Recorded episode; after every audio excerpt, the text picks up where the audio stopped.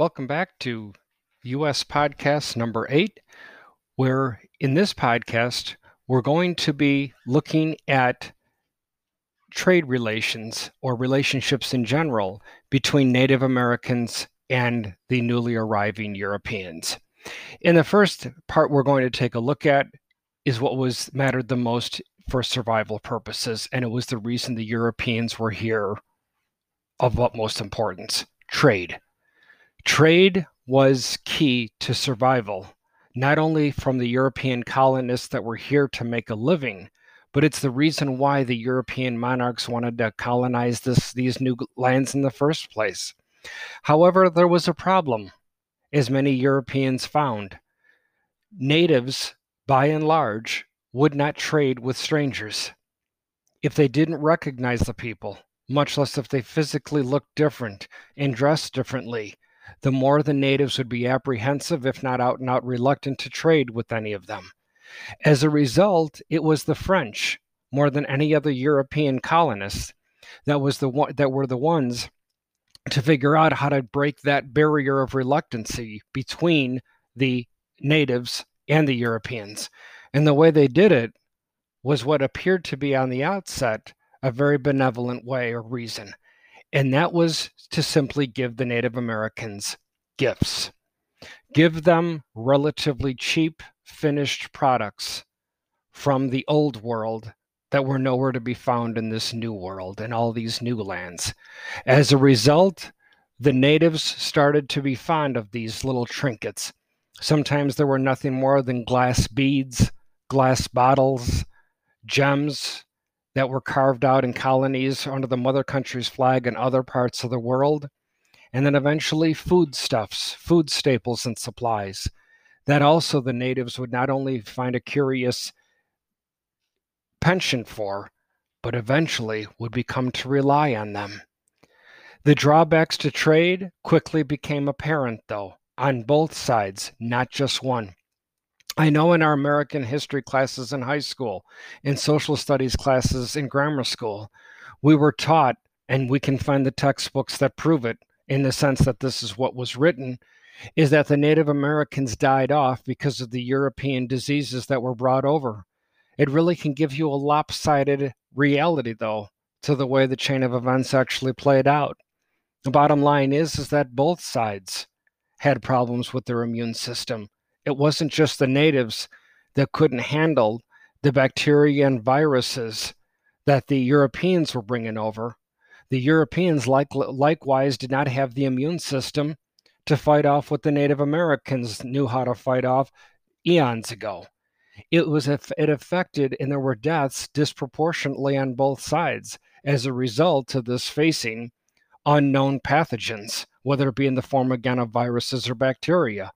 Then wait a minute, why do we read that as so lopsided, as though only the Native Americans suffered and not the Europeans? Because that would make the Europeans look weaker. And after all, who's writing the textbooks here about this time period? It's not Native Americans. It's the successors to the European colonizers. By and large, the dominant party writes the history. So again, both sides were exposed to these deadly diseases, and the more trading that went on, the more the natives became dependent upon European goods, to the point that Native American tribes would eventually start warring with themselves over who had the predominant trade status with the European colonizers. In terms of the Europeans versus the Native Americans, when times weren't peaceful and there were far more times of war rather than peace, one can read about a series of wars that took place throughout the 1670s and 80s. King Philip's War in 1675 uh, and Bacon's Rebellion in modern day Virginia in the same year. The Pueblo Revolt, uh, revolt in 1680 in New Mexico. And on and on, these skirmishes, battles, or outright wars between European colonizer wannabes and the entrenched Native Americans, what would eventually become clear is that it was nearly impossible to try and reconcile the differences between Europeans and the natives, and not so much on the native side, but on the European side. This is fleshed out pretty pointedly in a way that's not going to be read in the average grammar school social studies class by James Bradley in his book called Flyboys. On pages 9 to 11, Bradley fleshes out a very, very gruesome scene in which people in Colorado were joining in rounds of applause and hooping and hollering over the latest news about the way that the white Americans were so brutal to the Native Americans that they looked to conquer, kill, or push off their land. We also look at this time too the relations between Africans and Europeans. And yes, you know, right with this comes the evolution of the institution of slavery. Unlike in Europe, labor in the colonies was extremely expensive. In Europe, if you didn't want to work for bare bones, step aside because there's somebody that's unemployed behind you who most likely will because of the overpopulation. In the New World, however, plantation owners needed hands. And the Europeans that didn't that came over that didn't have a plantation of them for themselves or on their own, they could almost command their own salary, their own hourly wages. And as a result of this, labor in the New World was quite expensive. This is the reason why there will be populations that the European plantation owners, sanctioned by the mother country's government, to try more or less to force the population against its will to work the land. The first was the most obvious simply enslave the natives. Rather than kill them off to get the land, arrest them, separate them, and force them to work the land. But there's a huge problem with this. One, they know the land, they know the weather patterns, they have a common language and can talk to one another. No, they may not understand the European language, but likewise, the Europeans didn't know the Native American language. And Native Americans could communicate amongst themselves when they happened to be working together in a way to ambush or overthrow the European colonizer and colonizing plantation owners. It just simply wasn't working. The natives could also flee west because once again, as I say, they knew the land. The indentured servants being brought over from Europe, there wasn't enough of them. Recall to a prior uh, prior podcast when I explained again that geographically, the North American and South American colonies were so massive that even if every citizen in the European countries that were colonizing here worked the land, there still wasn't going to be enough. It is only then that the Europeans turned towards Africa for slave labor. Spain and Portugal would be the ones that would introduce the slave trade. Initially, the British and the French would scoff at the idea as inhumane until they saw the dollar signs. Slavery would be far more popular in the southern colonies than in the northern colonies here in the Americas, but also by extension, slavery was far more popular outside of the eventual United States than it ever was inside. What the European plantation owners in the Americas needed was a slave population that met three requirements. One, they needed a human population that did not know the land or were even familiar with it. They didn't know the weather patterns. They didn't know what was around the next bend. They didn't know what was over the next hill. They were completely ignorant of the land that they were brought to. That's the first thing they needed a population that doesn't know the land. Two, they need a population that could not understand a Latin based language and also could not communicate with each other. That's the reason why the slave trading ships never went to one port in Africa to simply bring on a load of 100 enslaved citizens. No, because there's a there's a fantastic chance that in one port you're going to have 100 people therefore they're going to be able to communicate with one another. That's the reason why the slave trade went down almost the entire western coast of Africa so that you so that uh, you obtain slaves that could not understand one another and had a different language, a knowledge of a different language. So they needed that criteria as well the lack of communication. And three, the European plantation owners needed a population that was geographically as close as possible to either the Americas or the European motherland. Take out a world map, scroll it in front of you, or pull up Google Maps right now, Google Earth, and do a world map view, and you see why Africa was the natural location for the slave traders to target. As I mentioned before, racism was not the reason that the Europeans went south for a slave population. The Europeans went south to an entirely different continent for a slave population because no one on that continent understood a Latin based language, did not know the Americas, and geographically was as close to the Americas as they could possibly get. That satisfied all three criteria. This is the reason why the slave traders chose Africa. Now, for those of you that are still hanging on to the idea that therefore Africa was targeted and everybody was victimized, nothing could be further from the truth. Do you really think?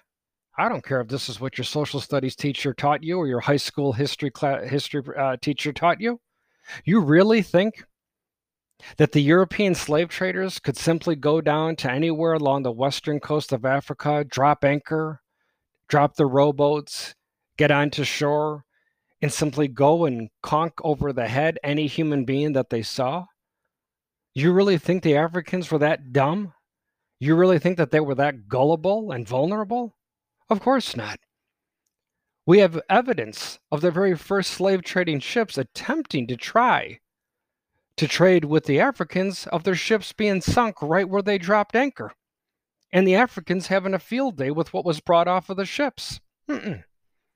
The coastal African countries were not the ones that were enslaved and brought over here. No, they weren't neutral and innocent either.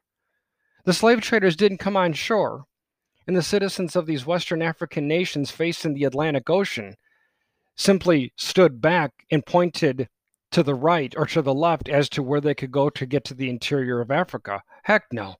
The slave traders weren't about to traipse into inland or into the interior of Africa. They don't know the land, they don't know the language. They weren't about to risk their lives. So, just as the European plantation owners learned how to trade with the Native Americans, so too did these plantation owners and now slave traders also learn how to entice the Africans to engage in the slave trade. Put on a, row, uh, a canoe or a rowboat and let it push it into the coastal harbors of these African nations and put on quote unquote gifts inside of these boats and canoes. Let them see finished products from the uh, from the European countries. Let them see and taste some of the raw materials that were brought over from the New World. All of these things, none of which the Europeans suspected could be found anywhere on the continent of Africa. Once again, just like the Native Americans, the Africans started to get an appetite for these European goods and New World raw materials. And they started pointing on land, pointing to what products they wanted more of. Remember, there's a massive language barrier here. It's not as though these slave owners and traders are going to be simply writing their orders down and sending it in saying this is exactly what we want. We want a, at least 100 people to choose from in which to enslave. No, you can't write it, you can't verbalize that because there's a language barrier. So the Africans would point to the products that they wanted. The Europeans would then bring somebody else on deck, a ship hand, one of the uh, the deck crew, and tie their hands up and the slave trader, trader, the ship owner, would point and say that point that this is what we want. We want somebody that's tied up and brought to us. And that's the reason why the citizens of the coastal countries of Africa were as guilty and as relevant to the slave trade as the Europeans were. That's why the, the citizens of the coastal countries of Africa went to the interior of the continent and warred with them to bring back prisoner prisoners of war. And the few few documents that we have from this time period interior of Africa is where the people in those nations that could not understand why these coastal neighboring tribes were going to war with them but never taking any commodities never wanted the land wasn't trying to push them off the land. All they seemed to want were prisoners of this conflict. And of course they didn't understand why because they were in the interior of Africa which is the reason why to this day any person living in North, Central, or South America who has a genetic link to Africa, if it was known or proven somehow that one's ancestors were once slaves somewhere in the Americas, that DNA chain will not link you, will not link these people to the coastal countries of Africa. The DNA chain will take you to the interior of Africa. That is the reason, again, as I say, the Europeans didn't go to Africa because of racism. Rather, racism is what followed slavery. Border African countries helped with the slave trade. Europeans looked at those African countries' leaders practically as equal because both were relevant to their way of life. The coastal African or border African countries bordering the Atlantic Ocean, they needed that slave trade to be able to continue to foster and provide all these nuances, all these new forms of raw materials, and all these finished products coming from Europe. It was a way of life now. And the border countries needed this slave trade to continue just as much as the European plantation owners needed the African countries to help with them. As a result, racism is what would sadly follow the institution of slavery. Consider this for those of you that are still suspect or wondering if I'm trying to throw the water on the origins of racism in the United States into modern times. Consider this. Imagine when the slave trade began, arguably dependent upon the mother country that engaged in the slave trade and dependent upon where in the Americas we're talking about, anywhere from the late 1500s to the early 1600s. By the middle of late 1600s, the slave trade was rocking and rolling, sadly, as millions would be brought off the continent of Africa against their will. Now imagine you are a white European. Male or female doesn't matter. You're a white European looking for a better way of life and hoping that maybe that your better way of life might easily be found or have a better chance of being found in the new world versus the old world here in the old country where overpopulation, disease and war provided just three major reasons why young Europeans sometimes look to the New World as a way of relief and to escape the calamities of the Old World. So imagine again, man or woman doesn't matter. You're in your early 20s. You somehow work your way over, whether you pay for your passage or you come over as an indentured servant. You come over into the New World. And it doesn't matter whether you're at, whether you're in modern day Virginia, in the United States, modern day Mexico, or modern day Ecuador. It doesn't matter where you're at on the continents, the two continents, North or South America. You come over, whether you came from Spain, Portugal, France, England, doesn't matter. But you're here and you're trying to make a way for yourself. Upon arriving here, that's the first time. If you came over at the height of the slave trade, this is the first time you are going to see, most likely, a population of people with a darker skin color, a darker skin tone, or a skin tone that is darker than yours. You look at them and you cock your head because it appears as though they're working against their will or working for no pay. You see the way, in some cases, the physical evidence of brutality, the way that the plantation owners would whip the slaves into submission. But yet you look at these people and you're horrified by what you see. Because they have two eyes just like you and two ears and a nose and they walk upright and they have two appendages hanging from their torso called arms with five digits on each called fingers etc they look so similar to you with the sole exception of a darker skin tone. And yet they are enslaved and you are not. Now initially i'm going to give you the benefit of the doubt that you're horrified by what you see and you vow that you're never going to become a slave owner no matter how long you're here in the Americas. You want no part of that. And good for you, because you never become a part of that population that enslaves people. But here's where the racism creeps in. You, coming over from the old world, never saw a population with a dark skin color being forced to work against its will you see both worlds. But you meet Mr. or Mrs. Right. You get married. You have kids. And now I'm going to bring you to North America for ease of understanding this example. But you're somewhere in these colonies owned by Great Britain, France, or Spain. And you have, you and your loved one have kids. Now, these kids grow up. And unlike you when you were born, that only saw a population that was the same skin color as you, your kids are growing up in a world where there's two people of different skin color.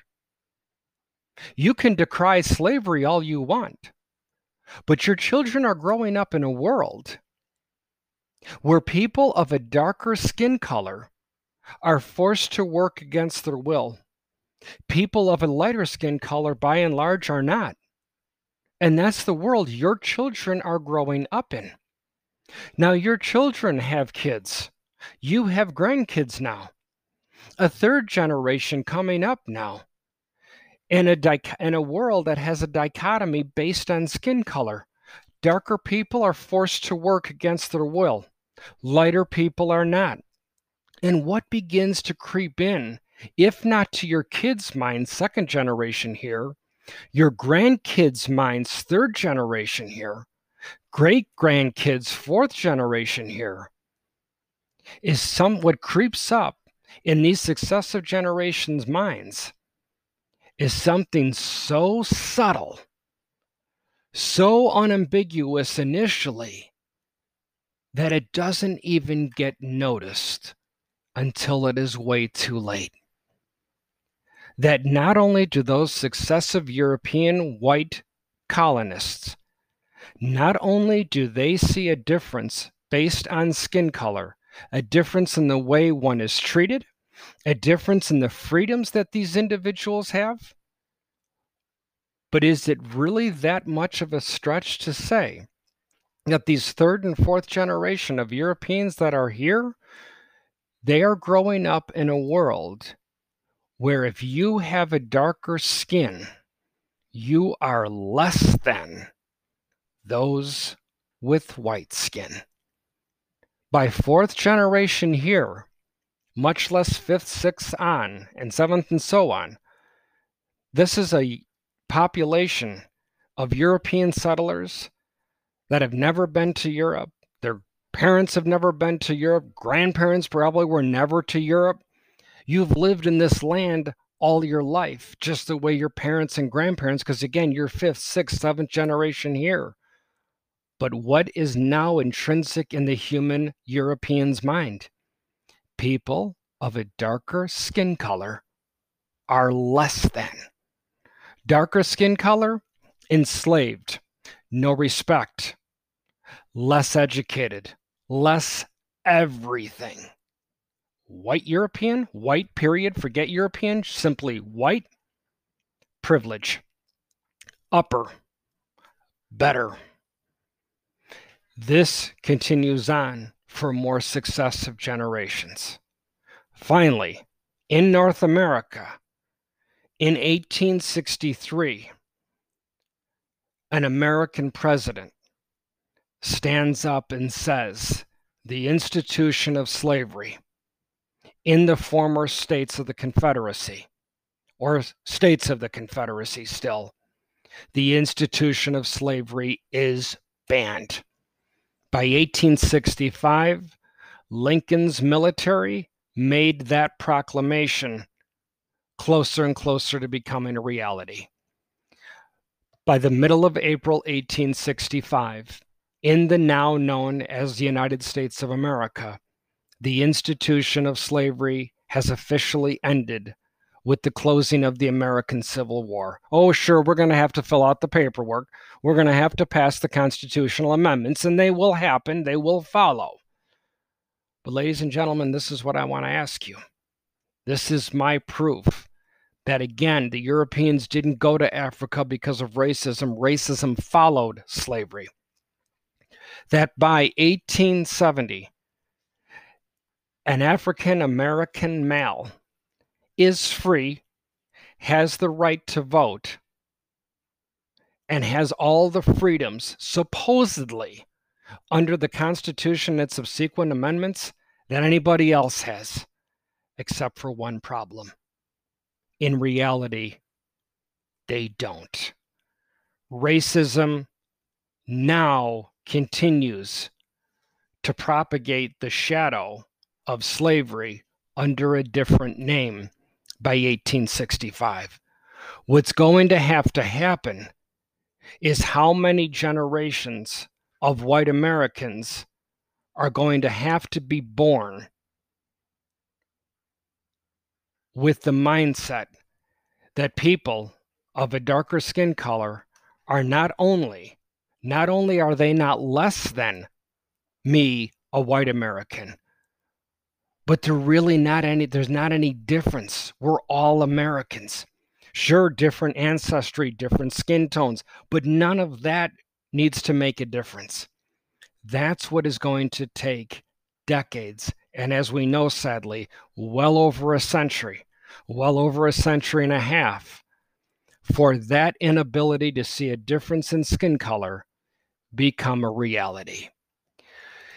Therefore slave resistance was prominent at all times.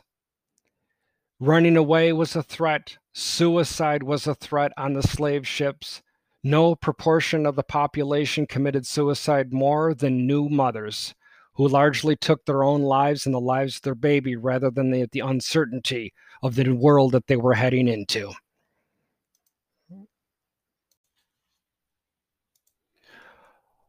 Once the slaves would be traded or bought and brought to plantations anywhere in North, Central, or South America, the resistance, of course, would continue, as once again you're still dealing with the human mind, having the intelligence to assess their surroundings and figure out a way to be able to save their own lives.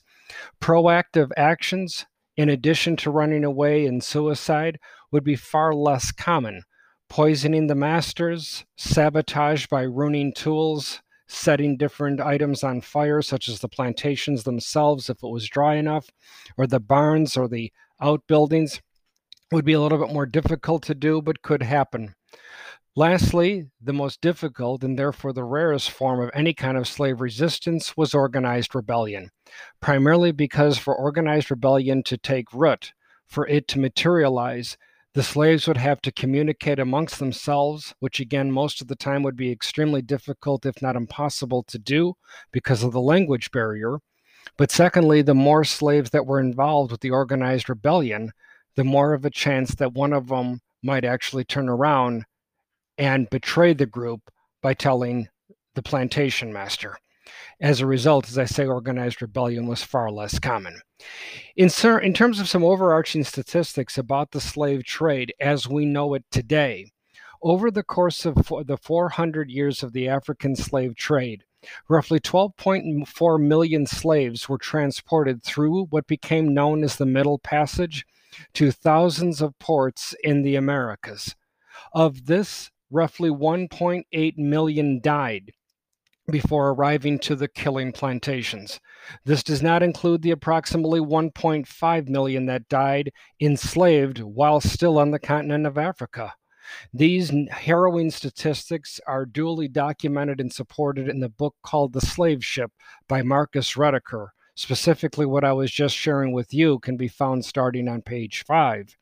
Remember again, despite the surprising number 1.5 million dying yet before they even left the continent of Africa goes to show you again and testifies just how involved and how elaborate the slave trade really was on the continent of Africa.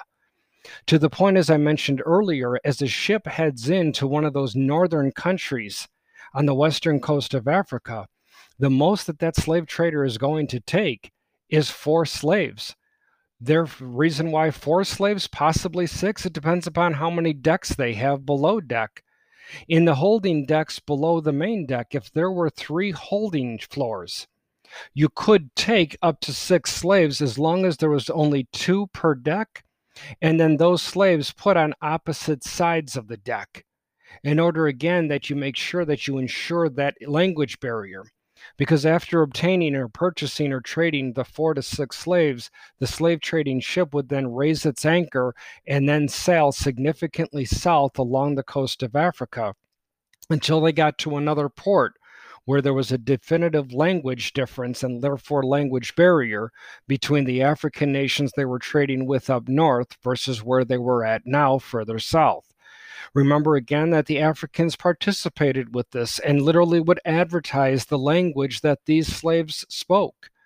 They would also hose the slaves down, rinse them with water, because literally the slave traders, as was once put to me by a student back in Chicago, well, Professor, it really seems to me by the way you described this, I don't mean to be crass, sir, but it's almost like the slave traders were practically window shopping along the coast of Africa. As crass as that sounds, it's also pretty damn accurate. Again, read The Slave Ship by Marcus Rediker to really get that stomach turning account. Finally, while life on board the ships was truly hell for the slaves, this is oftentimes something that's never recognized in a, in a high school classroom in America, much less a social studies classroom in the grammar schools. But believe it or not, life for the slaves was more often than not a lot better than if you were a white European officer or a member of the crew. Think about that. Why would that be? Why would the slaves, who are oftentimes portended to be the worst treated, were actually the best treated on board? I hate to say it so crassly. Once again, because of dollars and sense. You are the captain of a slave ship. Every day that your ship is in an African port, you are losing money. You have, at best, if all conditions are good on the high seas, a six week journey to the new world. Until your ship and cargo gets there, you're not making a dime. So as you finally leave the last African port, let's say with roughly 100 ships, uh, excuse me, 100 slaves on board, as you are sailing west, every one of those slaves is potential income. Right now is a loss because you traded or you bought those slaves. So you need those slaves to arrive alive and healthy. But what about a member of your crew? What about one of the deckhands? What are they to you, a ship owner in the slave trade? They're a liability, folks. Their hand is out demanding to get paid as soon as your ship arrives and drop anchor. They want to be paid. They are a liability to you. Your slaves are an asset. So, what do you think is going to happen if a storm pushes that ship off course, if it looks like they're going to run out of potable water, drinkable water, if their food supply is running low, who do you think's the first that's going to be told to forego the food or water? You guessed it. It's not going to be a slave, folks. It's going to be one of the crew members. Because even though they're just as guilty as, as participating with the slave trade, they are nothing more than an expense to be paid, a liability to the captain of the ship. So it was no surprise that when a ship arrived in the New World, with maybe 80% of its cargo still alive, it was also no surprise if they lost a number of deckhands as well, dying due to dehydration, starvation, or a combination of the two. And it would be at the hands of the ship owner who knowingly refused food and water to a white European in order to give that food and water to an African. No, I'm not trying to paint that ship, that slave ship captain as benevolent, far from it. But it would be the guilt that they would carry, is the number of lives that would be lost on their watch. Nobody, arguably, had a guiltier conscience than a man who would eventually became known as one of the most notorious, most brutal slave ship captains on the high seas. That when eventually he turned away from life, that way of life, he turned towards God. He tried to turn towards a better way of life. But he always felt that no matter what he good he did for the remainder of his time on earth, that God would never forgive a worthless wretch like me. I'm going to repeat those words a worthless wretch like me. Any Christian listeners recognize that phrase? A worthless wretch like me? That's in the first verse of one of the most popular Christian songs in the Christian uh, churches and world today. It's called Amazing Grace. Amazing Grace, folks, was written by the, one of the most notorious, brutal, and violent ship, uh, slave ship traders in the old world. Who was this person? That's what we're going to see in the next podcast.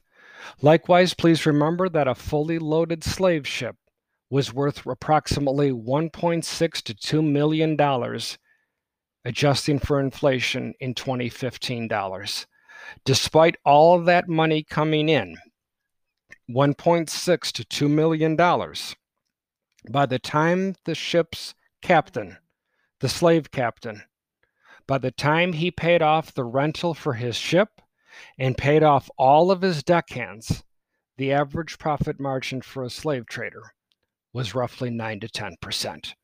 Again, you can confirm those numbers and read more or less how those expenses were fleshed out in a, that book again by Marcus Rediker called "The Slave Ship." In this case, so you find those uh, that information on pages 50 and pages 191. But that brings us to an end of this podcast on American history.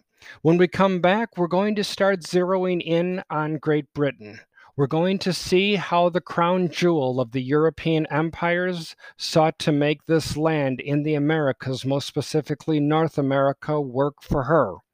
And while she would become one of the most notorious and rich, beyond rich, European country to colonize the New World, how did she come across to having the most difficult population in the New World?